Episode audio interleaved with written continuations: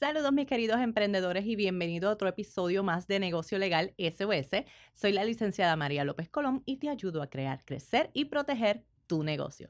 Estamos grabando desde los estudios fabulosos de GW5. Para más información de los podcasts, del network y de lo que se está haciendo allí, ve a su página web gwcinco.com. SOS. Soy la licenciada María López Colón y te ayudo a crear, crecer y proteger tu negocio. SOS. Estás escuchando Negocio Legal SOS, con paso seguro hacia tu visión. Negocio Legal SOS. Saludos mi gente, bienvenidos nuevamente y hoy vamos a estar hablando de cómo pagarme en una LLC. Sí, así mismo, porque esta pregunta la hacen mucho, así que vamos a estar hablando y contestando esa preguntita de cómo yo me puedo pagar siendo dueño de una LLC cuando estoy comenzando la LLC e incluso después de. Esa lo vamos a ir viendo por etapas. Vamos a ver primero la etapa de cuando creamos la LLC, estamos dando esos primeros pasos de crearla, estructurarla, organizarla. Luego que ya va ahí cogiendo arranque y viaje, y cuando ya va pasando tiempo y se va desarrollando y creciendo, cómo la vamos a ir trabajando, ¿ok? Y que vamos a ir pensando y tomando primero esos primeros gastos que tienes que realizar, que a lo mejor ni siquiera has creado la LLC. Y tú tienes que, para crearla, pues tienes que pagar quizás el abogado, tienes que contratar un contable, tienes que em, pagar lo que sería la creación de la estructura de la LLC y tienes que ir haciendo alguna inversión, quizás tienes que comprar equipo, eh, plataformas, quizás software, aplicaciones, no sé, hay muchísimas cosas que pudieran eh, ser necesarias para que tú puedas comenzar tu negocio, que entonces dice, ah, pues espérate, entonces, ¿cómo la LLC va a cubrir ese gasto? Es imposible que lo cubra porque la LLC ni siquiera ha vendido nada y no tiene un ingreso, no tiene un activo, no tiene nada para pagar. ¿Sí? ¿Cómo lo trabajamos? Lo primero que vas a hacer es que vas a, lo puedes trabajar como reembolso de la siguiente manera. Obviamente, el dueño eh, de esa LLC, ya sea que es de un solo miembro o de más de un miembro, van a hacer esa inversión inicial cada cual, ¿verdad? Algunos quizás ponen dinero, otros pondrán quizás eh, labores, quizás alguno ponga eh, también equipo o todas las anteriores. Así que cada uno cuando empieza esa LLC está haciendo una inversión inicial. Esa inversión inicial pudiera donársela a la LLC o muy bien pudiera solicitarle un reembolso posteriormente de esos gastos. Y digo posteriormente porque, bueno, porque la LLC está comenzando, no tiene con qué devolverte. Y el propósito de que cuando comenzamos una LLC es que ya crezca, que se desarrolle nuestro negocio para que pueda ir cada vez creciendo. Una vez logra crecer y tiene lo suficiente como para mantenerse, pues entonces podemos ir considerando lo que sería ese reembolso. Es importante que tengas presente, sobre todo cuando hay más de un miembro, cómo se va a estar trabajando eso. Ese eh, dinero o esa inversión inicial, si se va a lograr a través de un reembolso o no, si así es que se va a trabajar. Así que cuando estamos hablando de que hay más de dos o más personas involucradas, es bueno tener eso presente desde el inicio. El acuerdo operacional, cuando lo estamos creando, nos sentamos a tomar decisiones de cómo va a estar operando esa LLC. Así que es bien importante que desde esa primera sentadita que discutamos esas cosas, también vayamos a discutir qué va a pasar con la inversión de cada cual. ¿Va a ser donada? ¿Va a ser reembolsada? ¿Cuándo va a ser reembolsada? ¿Cómo se va a trabajar ese reembolso? Etcétera, etcétera. ¿Ok? Otra cosa, es que si se va a trabajar a través de reembolso, tú tienes que tener evidencia de los gastos que se hicieron, de las compras, los recibos y debes de guardar todo lo necesario para poder realizar un reembolso. ¿Por qué? Es sumamente importante que tú entiendas una cosa. La LLC es una persona separada de ti. No eres tú y a medida que lo puedas entender y lo puedas internalizar, vas a tener una ventaja. ¿Por qué? porque esa protección que te da precisamente está porque es una persona separada. Esa estructura legal lo que es una LLC, es una estructura legal, te da una protección a ti como dueño, a ti como miembro de esa LLC y permite que ese velo corporativo se mantenga ahí separando al dueño de la LLC. Y eso es lo que tú quieres.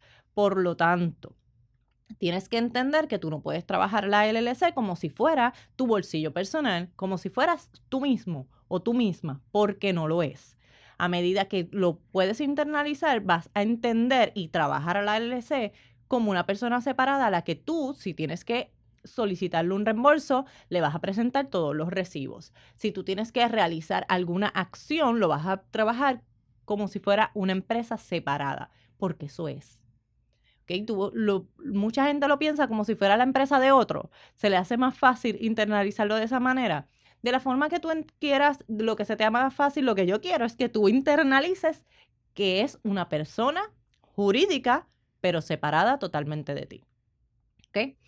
Entonces, volviendo a esto, en los gastos iniciales está el departamento de Estado, está el contable, está el abogado, está el equipo, están las plataformas, están las aplicaciones, están los software, está un sinnúmero de materiales y un sinnúmero de cosas que pueden servir. Así que ya lo hemos trabajado, lo hemos mencionado, cómo se trabajaría en ese inicio, lo debes de tener bien claro y documentar todos tus gastos, tener, debes de tener ya sea en minuta o de alguna forma que se te haga más fácil poder tenerlo de manera detallada con sus recibos y todo bien claro de cuál es esa inversión inicial y qué es aquello que se va a reembolsar cuando la LLC esté lista. ¿Ok? ¿Por qué cuando esté lista? Bueno, porque no puede ser tan pronto reciba el primer pago. Si tú haces algo como eso, lo puedes hacer. Pero si haces algo como eso, lo que vas a ir aniquilando la LLC antes de tiempo antes de que ella arranque. Y el propósito de la LLC y el propósito de tu negocio es que arranque. Así que dale tiempo a que coja vuelo, dale tiempo a desarrollarla y trabajas el reembolso posteriormente. No te desesperes tanto en querer cobrar y cobrar tú que vacíes a la LLC, la drenes completamente.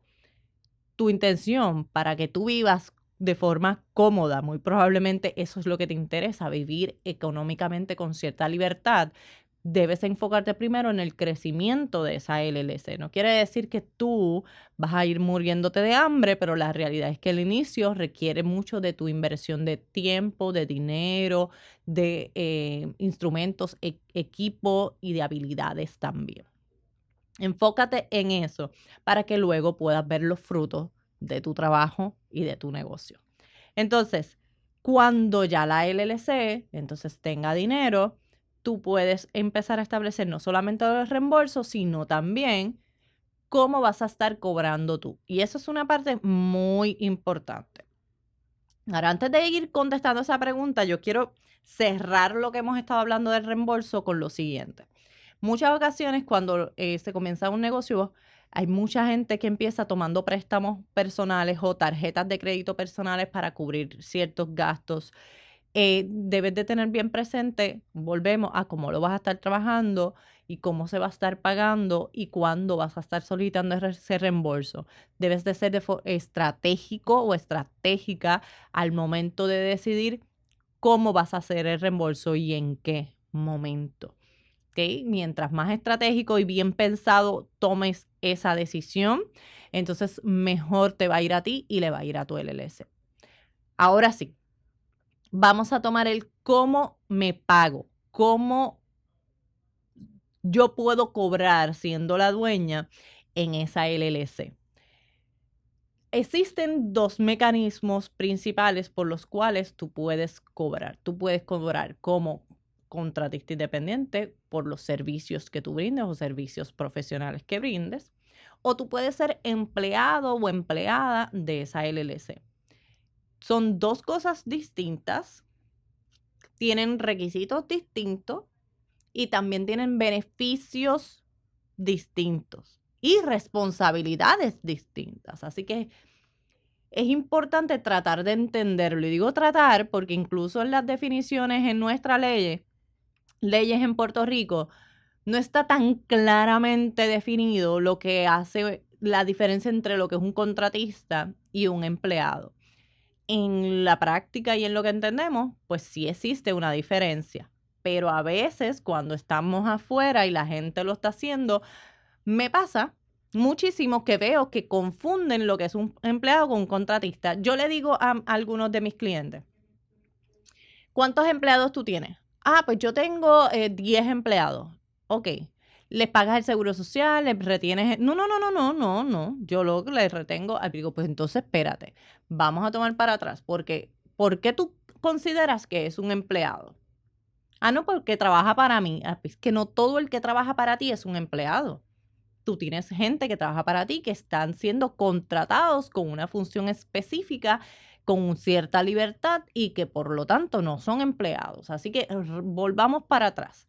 Para poder definir y diferenciar si tú tienes un empleado de un contratista, vamos a ir viendo cuáles son las funciones de esa persona. ¿Cuánta libertad tiene para realizar esas funciones? ¿Tú le estás poniendo un horario de trabajo? Eh, en ese, eh, en esas libertad o en ese eh, negocio, tú estás controlando cuánto tú controlas lo que hace. Tú tienes un control total de la persona, se acerca mucho más a lo que es un empleado. La persona tiene más libertad para poder realizar las gestiones y quizás subcontratar y, y, y pues poder ofrecer o, o darte el servicio eh, que tú le has requerido, pues entonces muy probablemente está más cerca de lo que es un contratista independiente. ¿Por qué te hablo de esta diferencia? Que sería otro tema aparte que podemos ir hablando y desarrollando. Es porque tú tienes que saber cómo tú te vas a identificar en la LLC si tú vas a ser un contratista o tú vas a ser un empleado. Tú puedes comenzar siendo un contratista y luego convertirte en empleado. Eh, y pudiera ocurrir a la inversa, ¿verdad? Ahora, la, vamos a hablar de las responsabilidades, porque cuando hablamos de las responsabilidades, se nos hace más fácil determinar si la LLC está lista para tener empleados, si la LLC puede, necesita, requiere tener empleados. Y todo va a depender de tu tipo de negocio. Así que esa evaluación no se hace en el vacío solamente. Hay que ver ¿Cuál es tu tipo de negocio? ¿Cómo trabaja la gente? ¿Trabaja virtual? ¿Trabaja presencial? ¿Tiene, ¿Requiere un horario? ¿Cuál es la atención? ¿Cuánto control tú como patrono necesitas tener? Cuando tú lo piensas así, ¿por qué yo lo estoy pensando como si estuviéramos hablando de otra persona ajena? Porque estoy hablando de ti, que eres el dueño o la dueña de la LLC. Pues te lo dije hace unos segundos y yo espero que ya lo hayas internalizado. Y es que la LLC es una persona distinta a ti. Así que yo te voy a tratar a ti dueño de la LLC, si vas a estar cobrando como, como, como contratista o como empleado, como una persona separada. Tú eres, a todos los efectos, te voy a evaluar como cualquier otro empleado y como cualquier otro contratista. ¿Ok? Entonces, ¿qué vamos a ir evaluando? ¿Cuáles son las responsabilidades de un patrono cuando tiene un empleado?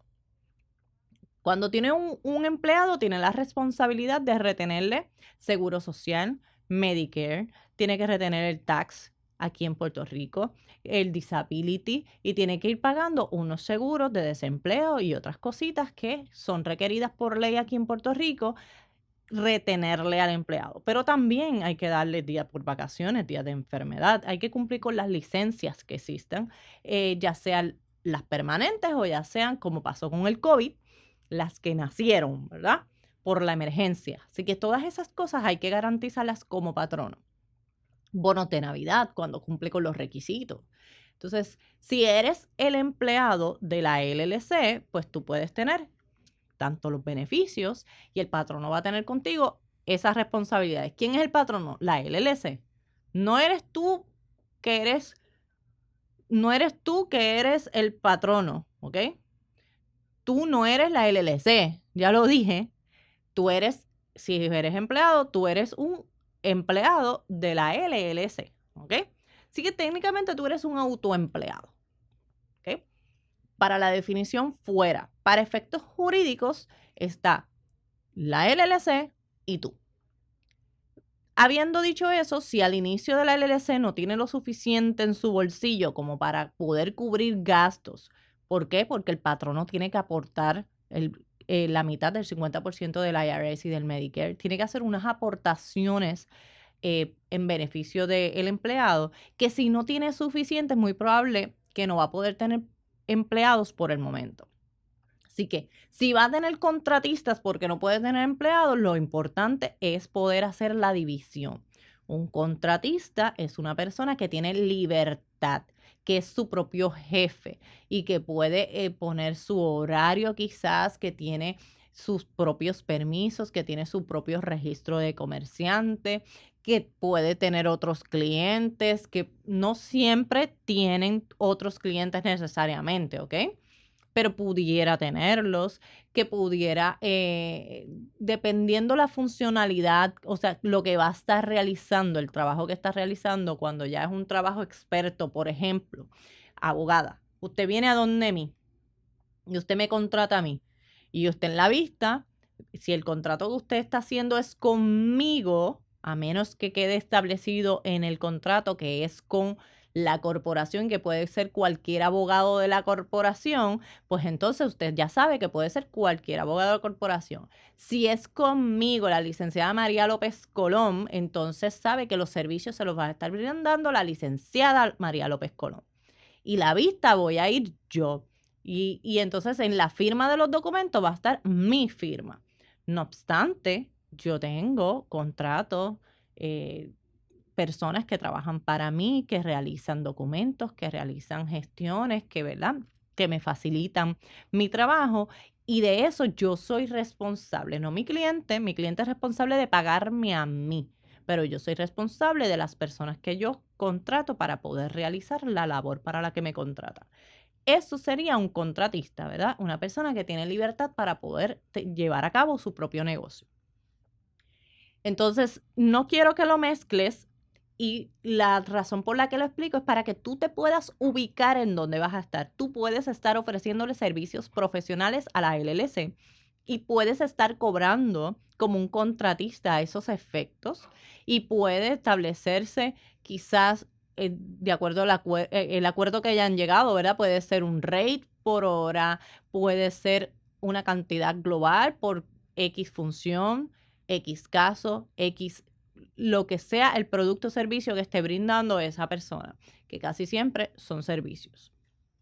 Teniendo eso en mente, entonces tú decides en qué momento está la LLC para ver cómo te vas a estar pagando, si vas a ser un contratista o si vas a ser un, empleado. Y si eres contratista, la LLC tiene la responsabilidad de retenerte el 10% después de los primeros 500 anualmente para enviarlos a Hacienda. Y el contratista es responsable él de enviar su 100% al y el 100% del porcentaje que corresponde, que en este momento es 15.30% de lo que es el IRS y el Medicare. Y ya tiene, el contratista tiene la responsabilidad, él ya no es el patrono, porque no tiene patrono, tiene él la responsabilidad de cubrir eh, la cantidad completa con el IRS. Así que es importante que conozcas eso para que tú sepas que tú como dueño de una LLC, tú puedes ser contratista, tú puedes ser empleado y tú puedes, dependiendo de lo que hayas determinado, entonces son las obligaciones y responsabilidades que va a tener esa LLC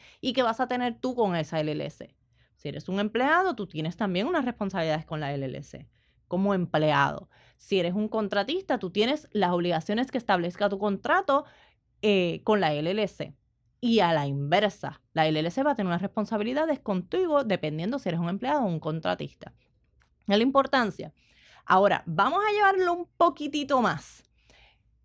Y vamos a llegar a las planillas. Ya que recién radicamos planillas, no hace tanto, para los que tienen nuevas LLC, pues se habrán dado cuenta, yo sé que el primer año es, fastidioso porque uno como que no lo conoce, han ocurrido muchos cambios, este, está Suri nuevo también por ahí, así que hay muchas cositas.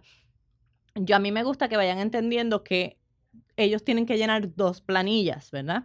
Tú tienes que llenar la planilla personal y tú tienes que llenar la planilla del LLC. Para los efectos de ustedes, ustedes dicen, tengo que llenar dos planillas, pero la realidad es que tú llenas una y la LLC, que es otra persona distinta a ti, está llenando otra. Así que cada uno está llenando una, ¿ok? Volvemos a que yo te voy cambiando el chip para que entiendas que la LLC es una persona distinta a ti. Cuando tú llenas como LLC, pues tú vas a llenar los ingresos que recibió la LLC, los gastos, vas a deducir todo aquello que se puede deducir, que hay un sinnúmero de cosas y podemos hacer otro episodio para hablar de todo lo que puedes deducir como una LLC. ¿Qué tú crees? Ese tema está bueno, ¿verdad? Para ver qué cosas podemos ir considerando como deducciones en la LLC.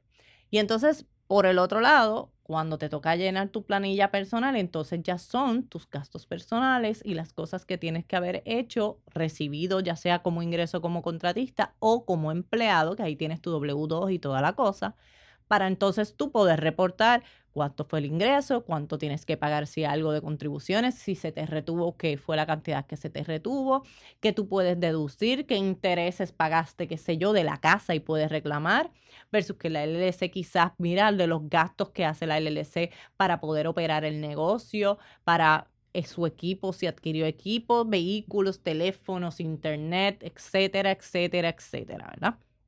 Y esas cosas se toman en consideración y se decide conforme a quién, de quién es ese gasto, entonces en dónde, en qué planilla se llena. Por eso es bien importante que tú sepas desde el inicio, te orientes y sepas desde el inicio cómo vas a estar funcionando. Si vas a ser un contratista, si vas a ser un empleado, cómo lo definimos a base de las funciones que vas a estar realizando, las obligaciones y las responsabilidades que vas a tener. Y debido a ello, cómo va a ser, cómo vas a llenar esas planillas y qué debes de tener en cuenta y qué recibos debes de tener guardado y cómo debes de documentarlo. Y esa contabilidad interna, miren, ahí bien clarita desde el inicio. ¿Desde qué inicio? Desde que antes que ya estabas pensando en crearla y pagaste los primeros chavitos al abogado, a Derecho SBS, para crear esa LLC con todos sus permisos y con todas sus cosas, esos primeros pagos le pertenecen también a la LLC y, lo, y los pudieras tú solicitar como reembolso o donárselos a la LLC. Así que tenlo presente, discútelo con tu contable también. Y es bien importante que tú puedas saber que puedes recibir pagos y puedes pagarte de estas distintas maneras. ¿ok? Así que yo espero que esto te sea bien útil. Yo sé que esta cuestión del dinero y de cómo me pago y cuánto me pago, eso sería otro tema más eh, aparte y sobre todo si estás brindando servicios, son temas que nos interesan y que debemos cubrir y tenemos que ir dominando poco a poco. Si metemos la pata, que siempre lo hacemos, lo importante es ir aprendiendo y corrigiendo. Pero en Derecho SOS y en este podcast de negocio legal SOS, lo que nosotros tratamos es de que usted meta la pata lo menos posible, ¿ok? Que le cueste lo menos posible y que si es posible le evitemos cualquier metida de pata también, ¿ok?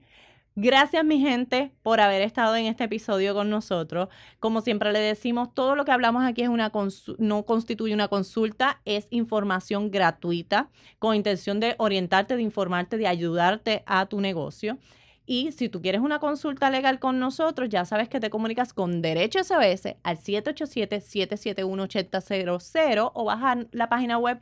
Si no, mi gente también en las redes sociales, Instagram y Facebook como Derecho SOS. Gracias, mi gente, y por favor, no se les olvide que además de seguir a Derecho SOS, sigan el podcast de Negocio Legal SOS que está en YouTube, que está en modo audio y que estamos en Instagram y en Facebook también. Así que mi gente, será hasta la próxima y déjame aquí en los comentarios qué te pareció este episodio. Cuídense mucho. Chao, chao. Negocio Legal SOS. Llama para consulta al 787-771-8000.